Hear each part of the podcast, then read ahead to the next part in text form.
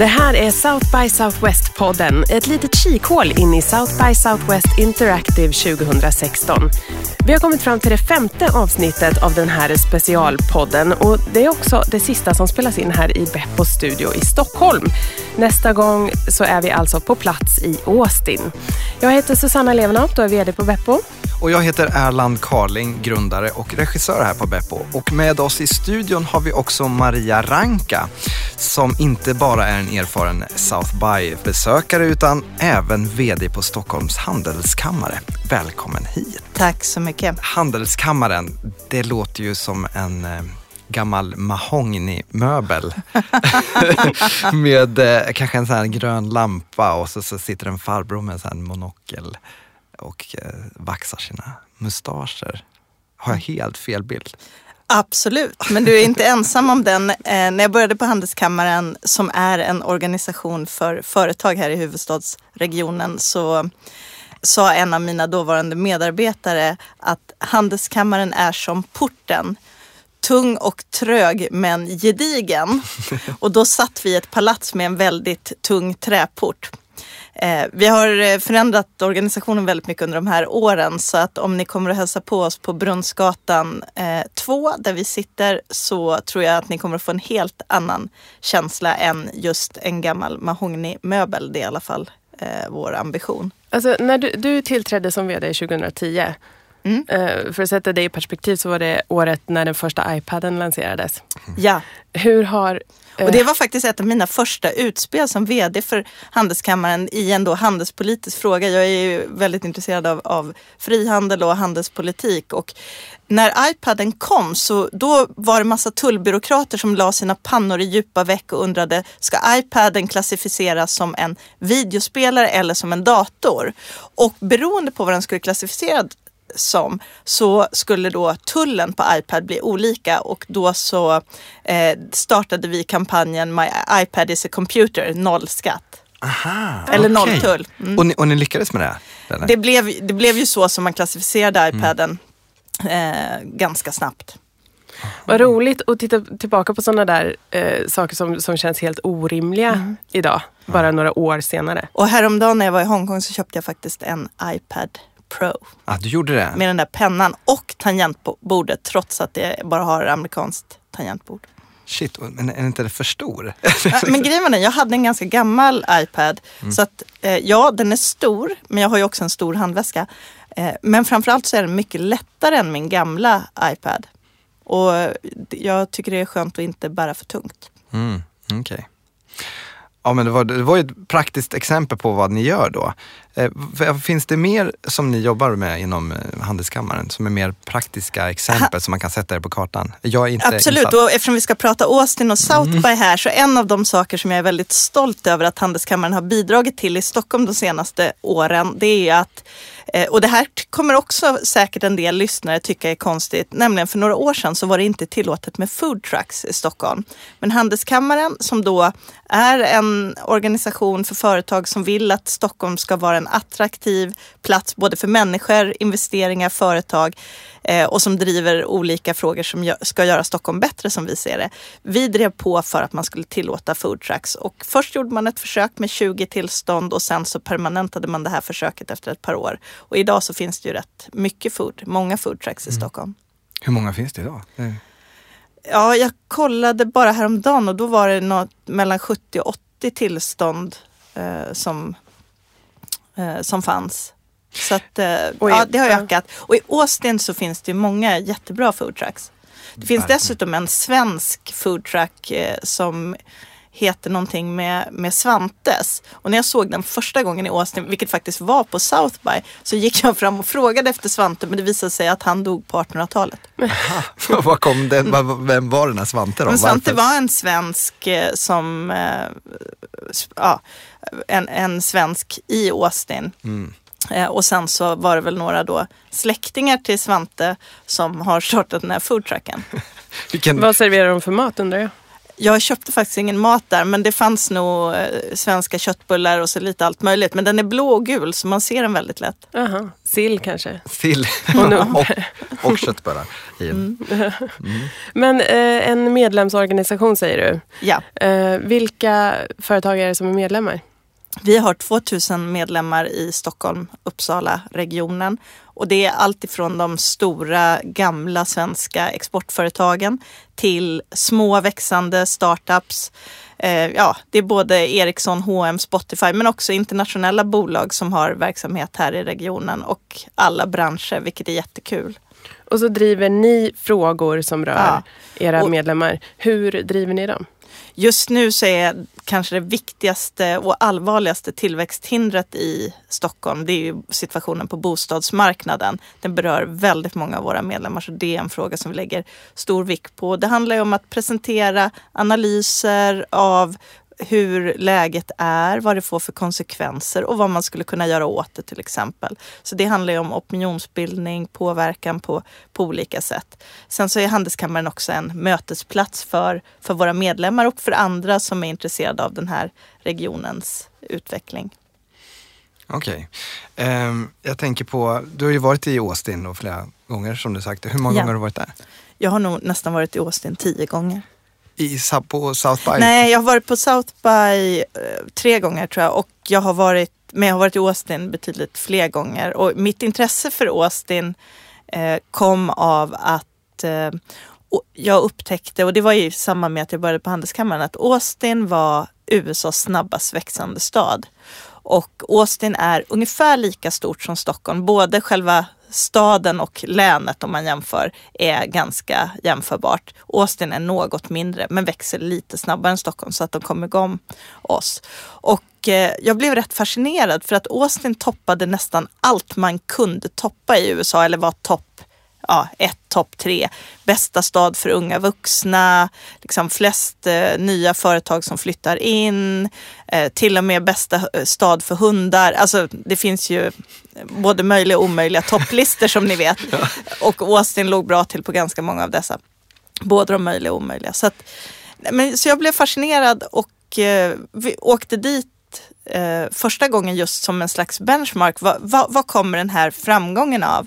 Och South by är ju en del av detta. Men, men Austin har gått från att vara en liten sömnig collegestad på 60-talet till att idag då vara eh, USAs absolut snabbast växande stad med ett av de mest framgångsrika eh, offentliga eller statliga universiteten, UT at Austin, eh, som eh, har till exempel en av de tio bästa computer science-institutionerna i världen enligt den här Shanghai-rankingen. Eh, Man är, Dell startade i, Austin. Michael Dell är avhoppare från UT at Austin och startade Dell. Eh, Austin är, kallar sig själv Live Music Capital of the World. Och det är livemusik. Det finns inte studios, det finns inte annat, utan det är livemusik. Och det vet jag att ni har pratat om här i podden Ja. tidigare. Och det går ju inte att göra ett program om South by som ju var, en, var och är en musikfestival och som sen har blivit interactive film och andra saker som man har hakat på. Men Austin, alltså musiken, det räcker att landa på flygplatsen så är det väldigt vanligt att det faktiskt är en livespelning på själva flygplatsen och det har inte jag sett någon annanstans i världen. Du kan gå in på Whole Foods som också är ett företag som eh, grundades i Austin den första, av John Mackey, den första eh, Whole Foods butiken. Så kan det vara en liten konsert där. Du kan bo på något ganska vanligt hotell så är det en liten livemusikkonsert i lobbyn. Så att de Eh, nu pratar jag svengelska här, lever verkligen sitt varumärke. Ja, precis. Ja, men det är verkligen, och det är något vi har pratat om flera gånger och det känns som att musiken går in i allting och det är det som gör den kanske väldigt spännande just den här tech-delen, att den är så påverkad av den där kulturbiten. Men vad tycker du att Stockholm ska lära sig av Austin i, i det? Som stad.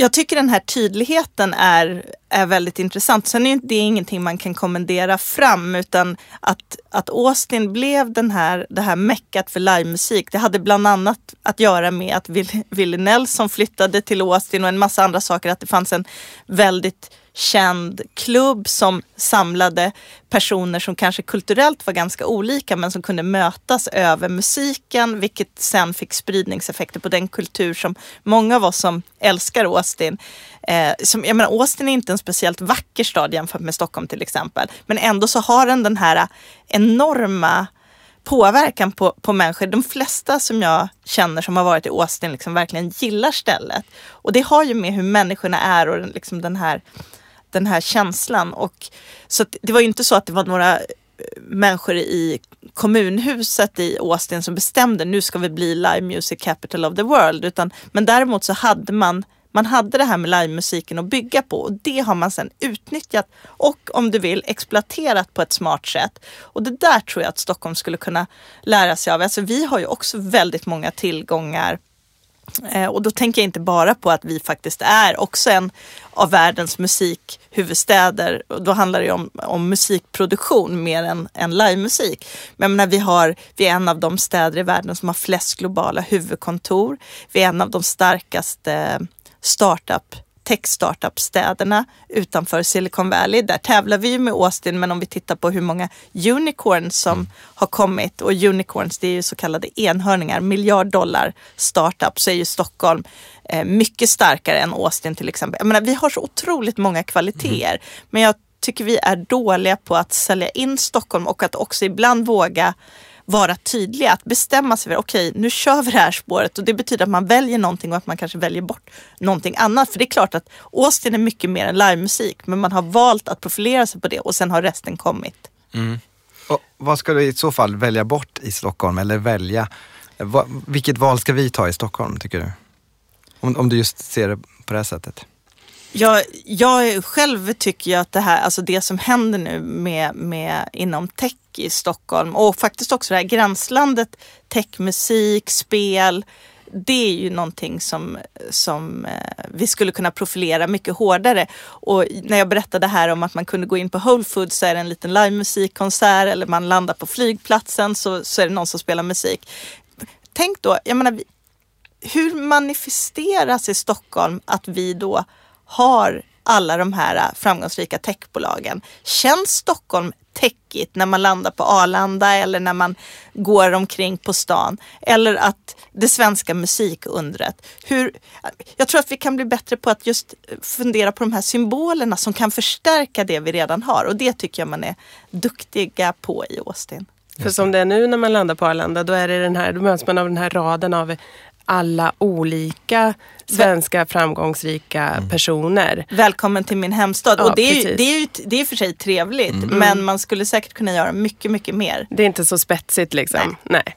Det där var väldigt intressant du säger att, att mer Alltså att det fysiskt händer saker, man får mer kvitto för Om man besöker eh, Stockholm så får man kvitto på att just det, det är här Minecraft eh, eh, skapades eller började och så vidare. Och det här Spotifys hemstad och allting. Menar du så? Liksom det är att, precis det mm. jag menar och det där kan man säkert göra. Man kan göra det jätteavancerat och ibland kan man nog göra det med ganska enkla medel. En sån där sak som en kompis berättade att jag menar, musikerna i Austin de är lika fattiga som på alla andra ställen. Och på, för många som spelar så eh, är de, om, de parkeringsböter som de får medan de lastar i och ur sina bilar är högre än de gage de får för sina spelningar. Och då berättade en kompis, jag vet inte exakt hur det där funkar, men jag tyckte det liksom, i alla fall att det var en bra story. Att då bestämde sig Austin för att om du var musiker som hade en spelning, då har man rätt att lassa i och ur sina fordon utan att bli bötfälld. Så att det var en slags liksom, ja, gräddfil för musiker vad gällde p-böter. Um, och det finns... att underlätta för... Ja. Eh, Hur skulle det se ut i Stockholm då med techbolag då? ja, men nu kanske inte det som nej, är nej, men, men, men ändå liksom att, återigen, mm. symboler mm. i stort Absolut. och smått. Ja. Som förstärker. Men vad tror du att det beror på? Du pratar om att det är eh, mycket enhörningar, unicorns, eh, som kommer härifrån. Eh, vad beror det på? Vad är, vad är det som Stockholm och Sverige gör rätt? Det är inte bara en förklaring. En sak som, som jag tror har varit jätteviktigt det var ju att Sverige väldigt tidigt avreglerade till exempel telekommarknaden, öppnade för entreprenörskap, eh, vilket sen ledde till att det skapades bolag som i sin tur liksom fostrade personer som eh, som kunde bli entreprenörer. Så att en, en del handlar om det ganska tråkiga och lite abstrakta liksom institutionella förutsättningar för detta.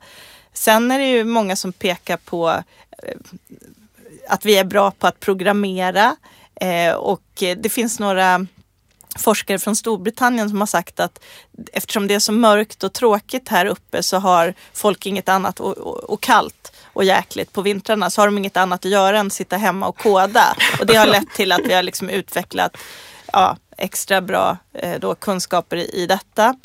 Eh, ja, företagsklimatet är stort. Eh, vi har också, jag menar de gamla stora svenska företagen, underskatta inte, även om det kanske inte är direkta kopplingar, men Ericssons betydelse. Mm. Sverige är ett land som är byggt av ingenjörer i hög utsträckning. Stockholm är idag en stad som byggs av programmerare. I första avsnittet av South by Southwest-podden så hade vi besök av Sten Selander som är samordnare av The Swedish Affair som är, ja. ni kanske är inblandade i den också eller? Från början så var vi det när vi tog initiativ för ett par år sedan till att göra en svensk satsning för första gången och mm. då, då var jag med och tog initiativ mm. till det. Och nu har ju det där blivit, nu finns det så många som kan ta ansvar för det så att vi har en lite mindre roll. Däremot så har vi ett samarbete med en accelerator i Austin som heter uh, The International Accelerator eller någonting sånt som försöker locka utländska bolag till Austin. Och de har vi träffat och vi försöker eh, på olika sätt, om det finns svenska bolag eller Stockholmsbolag som är intresserade av att, att komma till Austin så har vi ett samarbete med dem och de erbjuder också en, ett program under South by. Nu är det kanske lite sent eftersom om man ska åka till South by så är, borde man vara på väg idag. men men eh, det här är ett samarbete som inte bara handlar om South by utan jag menar för Austin, Austin South by är ju jätteintressant. Mm att åka till för att liksom träffa folk från hela världen, för att liksom lyssna på intressanta talare, för att möta eh, människor som man kanske annars inte skulle ha, ha, ha mött för att eh, hitta kapital beroende på vad man är ute efter.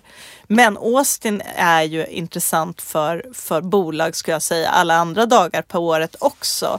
Om man är intresserad av USA och kanske inte då eh, väljer östkusten eller Silicon Valley så är ju det här en av de riktigt heta ställena i Eh, i USA och eftersom Austin är lite mindre, lite mer lättöverskådligt så kan det vara ett rätt smart ställe att, att komma till. Och det finns ett väldigt bra eh, ekosystem i Austin av eh, coworking spaces och inkubatorer, acceleratorer etc. Det finns en hel del kapital i Austin vilket inte är att underskatta betydelsen av. När du har varit där i samband med, i din, liksom i din roll som handelskammar-VD har du varit där i just studering, instuderingssyfte att lära dig av Austin eller har du varit där för, av en annan agenda? Så att säga? Ja, men som jag sa från början så åkte jag dit just för att på något sätt se vad kan, vad kan Stockholm lära av Austin? Mm. Eh, och sen så gillade jag platsen väldigt, eh, väldigt mycket och eh, har varit där både av privata skäl och, eh, och sen har vi ju gjort då en svensk satsning några gånger på South by. Som har gått ut på att få, få marknadsföra Stockholm då eller? Ja, nej, som, och som också har gått ut på att så att säga hjälp, hjälpa svenskar som vill, alltså att ta sig fram på South by. Eh, och att marknadsföra Sverige och Stockholm. Just det. Eh, vi pratade lite förut om, om, om hemligheten bakom att vi har så många unicorns i Stockholm och så vidare och hemligheten bakom den svenska framgången. Eh, Orvar då och eh, Sten Selander som var med i första avsnittet, de pratade just om om framförallt om framgången inom kultur och musik. Musik är undret och Hollywood, svenskarna som gör succé där och eh, Bron och så vidare. Vi kan lyssna lite på ett litet klipp vad de trodde kan ligga bakom den framgången. Varför är vi så galet framgångsrika? Vad är det som, what's the secret sauce? Och vi assimilerar ju saker utifrån och så omvandlar vi det på något sätt och så åker det tillbaka och så blir det intressant. Liksom. Och den, det, vi har ju resonerat mycket om det här. Mm. Vi, det, här, det är väldigt svårt, så här, vad beror det på? Ja, det är ju inte, det är inte så enkelt som att, att Sverige är väldigt, väldigt annorlunda. Nej. Utan kanske tvärtom, att Sverige är ganska amerikaniserat och vi konsumerar väldigt mycket amerikansk Eh, men sen så filtreras det genom det som är ganska annorlunda. Alla kulturer har ju sin eh, liksom, unika grej att bidra med men det betyder inte att den är intressant för alla andra. Mm. Och, och jag tror inte bron hade kunnat vara tysk eller eh, marockansk eller någonting annat. Jag tror att det är precis lagom. Jag tror att vi kan ha ett tilltal för väldigt, väldigt stora delar av världen. Men med en svensk edge på det. Vi är dessutom jävligt bra på vad vi gör och det ska man ju inte glömma bort i sammanhanget. Att det, det handlar inte bara om att vara exotisk, det handlar ju om att vara exotisk och inte dålig, vilket väldigt många, många människor är. Så att om du kommer till musik eller film eller, eller inte minst på den tekniska sidan så, så är vi skitbra i Sverige och, och, och det är ju inte så svenskt att, att säga det. Ja, vad säger du? De, de pratar om att vi är eh, exotiska men tillgängliga mm. och eh, även väldigt hantverksmässigt bra. Jag tycker det ligger mycket i det som, eh, som de säger där. Men jag, när jag lyssnade på, på klippet så kom jag att tänka på jag var intervjuad av australiensisk radio för ett antal år sedan och den journalisten sa, var väldigt fascinerad av Sverige och sa någonting i stil med att Sverige är alltid inne. Och Sverige är lite ett land som antingen så älskar man eller hatar man det, men Sverige är alltid inne. Eh, och, eh, och det gäller ju många sammanhang att eh, jag tror att man kan ha, om man spelar Sverige och Stockholmskortet rätt så kan man ha väldigt stor fördel av det de pratar mycket om det här att, att vi suger upp oss saker, alltså fenomen och saker som är internationella. Eh, mycket amerikanskt givetvis också, men att vi, vi assimilerar och gör det på något svenskt sätt och så spottar vi ut oss det igen. Eh, Gäller det även, då pratar jag om kultur då, musik och film, och så här. gäller det även inom business och finans och sådär också? Är det en av hemligheterna? Att vi, hmm, vi gör det på det här sättet? Jag skulle väl snarare säga att eh, det, jag menar många, eh, många innovationer kommer ju härifrån. Så det handlar inte om att man mm. suger upp dem någon annanstans. Men det handlar om att ha en förståelse för marknaden eftersom vi är så otroligt små själva. Så måste vi hela tiden tänka på vad kan vara gångbart på en större global marknad. Mm. Eh, och det tror jag, det tror jag, i det här fallet så är ju vår storlek, det vill säga vår litenhet, är faktiskt en konkurrensfördel. Ja, det där är lite mm. spännande också. För när vi pratar om oss själva som typiskt svenska, då gör vi ofta det med en lite negativ ton. Att vi är stela, vi är lite eh, sådär eh, opassionerade, gråa, det, det, fin, det lagom. Fin, det finns ett ord som är väldigt roligt eh, som inte finns på något annat språk och det är ju ordet osvenskt. Och ofta så säger, säger ju svenskar att någonting är osvenskt och då är det positivt. Ja, ja precis. Det och det är också, jag menar, nu vet jag inte om ni vill att den här podden ska handla om svenskhet men själv kan jag vara fascinerad av att vår, så att säga, vår kulturella identitet det pendlar på något sätt mellan hybris och självmordsbenägenhet. Ja. Liksom, för att vi, å ena sidan så är vi liksom det utvalda folket och vi är bäst på allting. Ja. Och sen så är liksom, i vissa andra dimensioner så, så, är, så är vi inte värda någonting. Eh, jag vet inte, lite obalanserad syn på oss själva. Ja, precis. Eh. Och det, det, är en ganska, det är ganska spännande att se på det på det sättet. Eh, Orvar pratade lite mer om det eh, i det första avsnittet. Vi kan lyssna. Det som eh, jag jätteofta stöter på, inte minst när det gäller spelföretag och folk frågar, till exempel utländska speljournalister frågar, hur kan ni vara så långt fram i Sverige när ni har så höga skatter och folk får vara lediga och folk får föräldraledighet och sånt. Hur är det ens möjligt att ni har Spotify och Dice och alla de här företagen? Just därför. Ja, just därför. Och det är den grejen som har börjat trilla in de senaste bara tre åren. För för tio år sedan, så, eller fem år sedan så bara kliade folk i huvudet och sa det måste vara en slump för det är ju världens sämsta land att ha företag i. Det syns som att nej, för alla de 300 skitkompetenta människorna som sitter i två år och jobbar med ett spel i Sverige. De har kommit till Sverige och eller stannat i Sverige för att det är som det är. Är det så att, att kanske våra svagheter, det vi liksom skäms för egentligen är våra styrkor? Ja, det, det är möjligt att det är så i vissa fall, precis som han är inne på. Men eh, jag, en reflektion. Eh, jag skulle säga att det är en gammal bild att företagsklimatet i Sverige är så dåligt. Utan om vi tittar på Sverige de senaste 25 åren så är vi ett av de länder i västvärlden som har sänkt skatter, öppnat upp marknader, gjort stora strukturella reformer. Och det har gjort att, så att säga, om vi tittar på, på hur, hur företagsklimatet har utvecklats så är det väldigt mycket bättre och andra länder har, har sackat efter. Sen har vi fortfarande väldigt höga inkomstskatter. Eh, å andra sidan, precis som han är inne på, så får vi en hel del för de här skattepengarna. Så att, ja.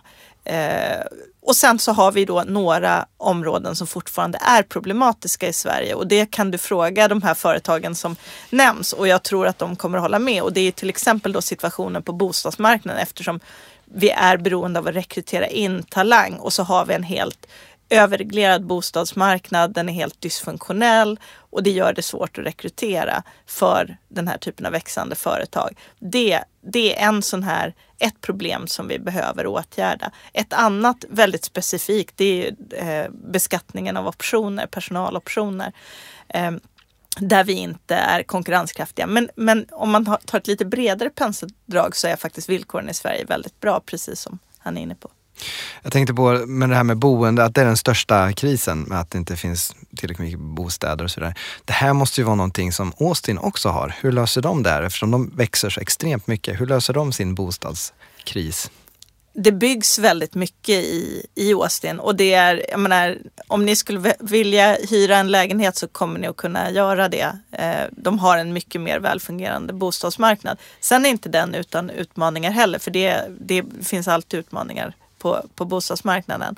Eh, men det är fascinerande, jag som har varit där ganska mycket då, de senaste åren, för varje gång man kommer så ser man verkligen hur siluetten på staden förändras. Och något som jag tycker är positivt det är att Austin håller på att förtätas. Själva liksom downtown, precis som i många amerikanska städer, det är en liksom stadsmiljö men det är ganska litet jämfört med Stockholm eftersom de flesta bor lite runt omkring. Men nu ser du att det är en tydlig urbanisering i Austin, att man, man faktiskt, det börjar bli attraktivt att bo i stan och det händer mycket i stan så att den förtätas. Vad gör du när du är där privat?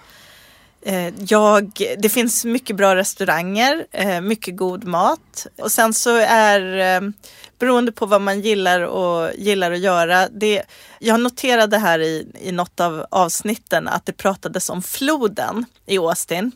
Och det är faktiskt inte en flod, men det ser ut som en flod. Det är en sjö, Lake Austin eller Lake Travis. Ah. Och, det, ehm, och där kan man, ja, man, man kan paddla, man kan göra liksom vattensporter. Det är ganska nära till natur. Det finns eh, en fantastisk naturlig simbassäng i, som ligger liksom, själva South by är eh, mitt i stan på, runt Convention Center. Om man, skulle ta, om man åker bil i tio minuter så kommer man till Barton Springs som är den här naturliga poolen som håller en konstant temperatur. Eh, den är gigantisk och håller en konstant temperatur året runt där man kan simma. Och om man behöver ett avbrott från från stimmet på South by, då skulle jag definitivt rekommendera en simtur. Aha, Vilket... där ser man badkläder ska vi ta med oss alltså. Absolut. Ja, det ska ni göra. Mm. Mm. Ja, vilka bra tips. Tack så hemskt mycket för att du kom hit. Maria Ranka. Tack själva. Nästa gång vi hörs så är vi i Austin, Erland. Ja, det är vi. Jag är jättenervös. det kommer gå bra, eller hur Maria? Var, var inte det. Du, du, kommer ha jättekul. Ja, jag tror det också. Det är bara en sån stor, stor eh, massa som jag ska dyka in i och det är, ska bli jätte, jätteroligt. Men som sagt var, nästa avsnitt kommer inte vara producerat i den här fina studion utan det kommer att vara på plats i Austin och kanske klippas ihop av de människor vi träffar på spelar in där.